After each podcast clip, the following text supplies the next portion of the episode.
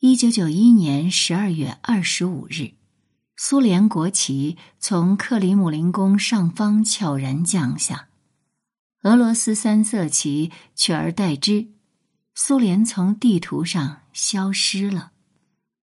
作为苏联最后几年的见证者与参与者，时任美国驻苏联大使的小杰克 ·F· 马特洛克站在第一现场。带领我们回溯那动荡多变的年代，戈尔巴乔夫进退失据，叶利钦有仇必报，政变者各怀鬼胎。通过亲历者的叙述，切尔诺贝利、东欧巨变、八月政变，戈尔巴乔夫和叶利钦都不再是教科书上定义模糊的名词或符号，而成为生动的事件。与活生生的人物，马特洛克从蛛丝马迹中发现大国欲坠的势头，铺展开一张绝丽的大网，并以清晰准确的语言描绘了苏联的最后岁月。最终，这个帝国被自己一手打造的力量尽数吞噬。他几度挣扎着浮出水面，求得那赖以生存的一丝氧气。但最终仍被脚上的镣铐拖入深渊。今天我们和大家一起来分享结束与开始，一个步入穷途末路的超级大国。文章来源群学书院，作者小杰克 ·F· 马特洛克。本文作者马特洛克不仅是著名外交官，也是历史学家、语言学家。在美国外交部门公职长达三十五年，是里根政府制定对苏政策的重要顾问。一九九一年退休后，他先后在哥伦比亚大学、普林斯顿高等研究院担任教授。本文选自他的名著《苏联解体亲历记》。当苏联最终解体时，我没有为他的灭亡感到哀痛。但当时令我惊讶的是，我也没有特别想庆祝一下。束缚在一个帝国中的十五个国家终于解放了，所有自由的朋友难道不因为此而欢欣鼓舞吗？我认为应该如此，但头脑中的另一个声音又说：“不，等一等，民族独立和个人自由一样，都不是绝对的。”两者不能划等号。我们怎能知道人们现在的处境是否更好了呢？我之所以犹豫不决，不是因为我喜欢熟悉的东西多过不熟悉的新东西。苏联制度中有很多我们熟悉的事物都在大声疾呼改革，到一九九一年九月，他们被改变了。问题是。怎样更好的创建一个新的政治经济制度？用戈尔巴乔夫的话来说，就是将俄罗斯历史颠倒过来，创立一个新的社会。那里的决定是自下而上做出的，而不是自上而下。任何国家的领导都不可能直接做这样的事。政治领导人不必再假装知道一切问题的答案了，他们应该自愿站到一边。允许人民在他们自己的社区建立文明社会，确立市场经济的行为规范。如果政治家能够设法鼓励这种变革，事态就会变好。但是，他们的主要任务是不让那些曾管理过旧的强制性国家机器的人阻碍新事物。然而，各共和国多数政治领导人是旧国家机器的代表。不能指望他们自愿把权力交给其他人。事实上，他们之所以支持独立，恰恰是因为那能够使他们更牢固的控制权力。除了俄罗斯、亚美尼亚和波罗的海沿岸国家，后者已经取得独立了，没有一个苏联共和国在任的政治领导人想实行真正的经济改革。即便在俄罗斯和波罗的海国家，也面临着可怕的障碍。尽管经过几年的讨论，却根本没有采取任何措施去建立一个社会保障体系，以便在从国有经济转变为私营经济的过渡时期保护平民百姓。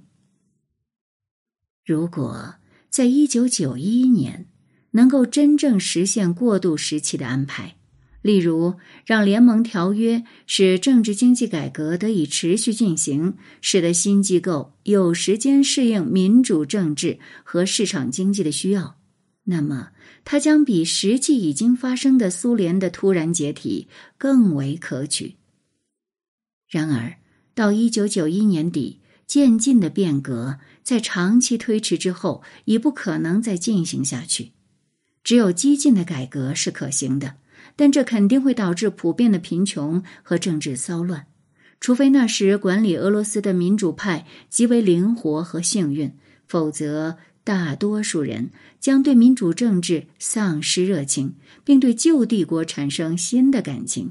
记忆的选择性就像哈哈镜，它会在人们头脑中美化旧帝国的形象。尽管突然的独立意味着不适应改革需要的中央机构被多数苏联共和国继承下来，但无论如何，到一九九一年底，渐进的变革已不再可行了。与作为一个整体的苏联相比，这些机构在个别共和国中所能发挥的作用肯定要小得多，因为没有一个共和国的政府或经济。是为独自运转而建构的。以后的发展如何，我将拭目以待。由苏联帝国的分裂而形成的国家，今后要为自己的命运负责。但是，俄罗斯所发生的一切，对于所有这些国家都是极为重要的。如果俄罗斯逐渐演变成一个民主国家，满足于在其现有边界内的生活。集中精力开发它丰富的人力资源和自然资源，那将有助于所有继承了苏联遗产的国家的发展。反之，如果俄罗斯沦为独裁统治或恢复为帝国，对其他继承了苏联遗产的国家来说，发展可操作的民主政治和建立健康的经济将是极为困难的。像其他曾经的苏联共和国一样，俄罗斯也面临非殖民化的痛苦。然而，对俄罗斯来说，这一过程比其他国家更为复杂，因为它要为自己重新定位：苏联帝国是否等同于俄罗斯帝国？如果是，俄罗斯就失去了一半人口及大片领土。俄罗斯曾是帝国的殖民地吗？如果是。他现在便避免了一位帝国统治者，获得了自身的解放。实际上，俄罗斯在某种程度上两者都是，既是宗主国，又是殖民地。在一九九一年十二月，叶利钦的行为以俄罗斯是个殖民地为前提，他坚决的放弃了迫使其他共和国加入一个新帝国的努力。他和俄罗斯政府承认了其他所有苏联共和国的独立和他们的边界。为了理解这件事的重要性，我们不仅要考虑俄罗斯的传统，也要考虑如果俄罗斯的领导人在一九九一年坚持这个传统，又将会发生什么事情。俄罗斯国家的历史记载是一部帝国强权的记录。从十四世纪初，当古代的编年史作者第一次开始记载还很小的莫斯科公国的活动时，国家统治者似乎就有一种异乎寻常的扩张热情。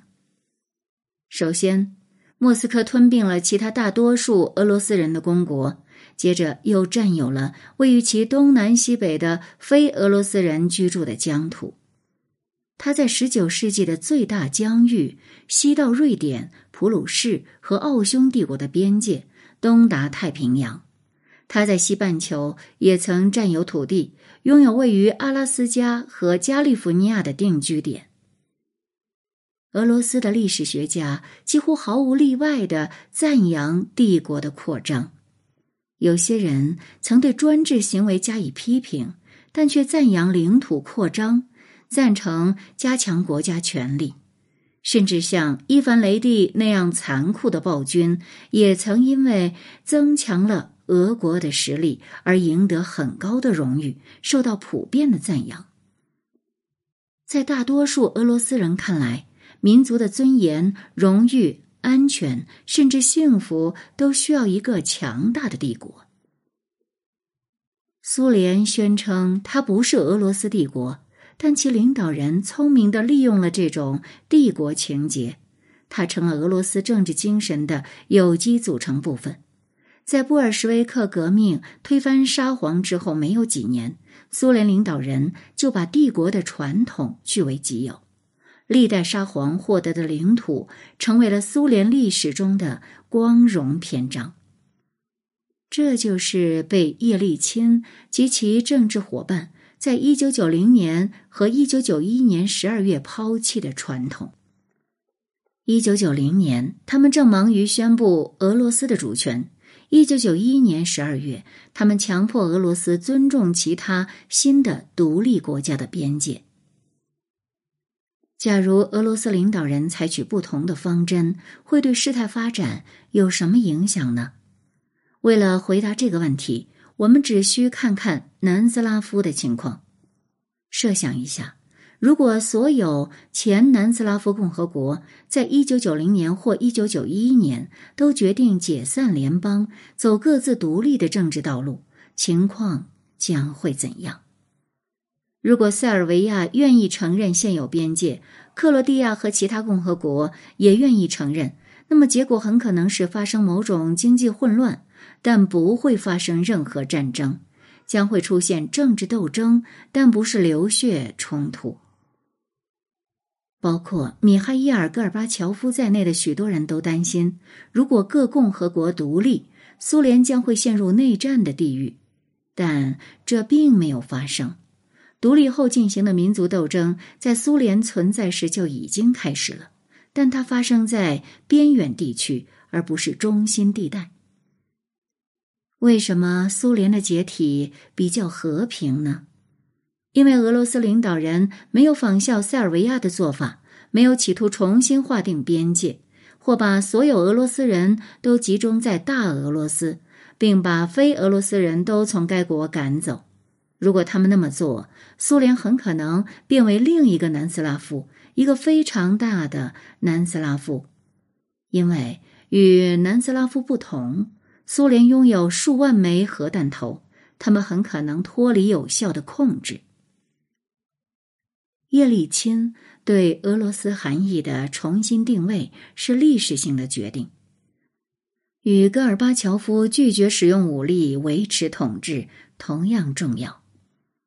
如果他能够保持下去，如果大多数俄罗斯人能够在理智上和情感上逐渐接受他。它将是俄罗斯历史的真正转折点，它会像结束冷战一样，对未来的世界和平和正义具有重要意义。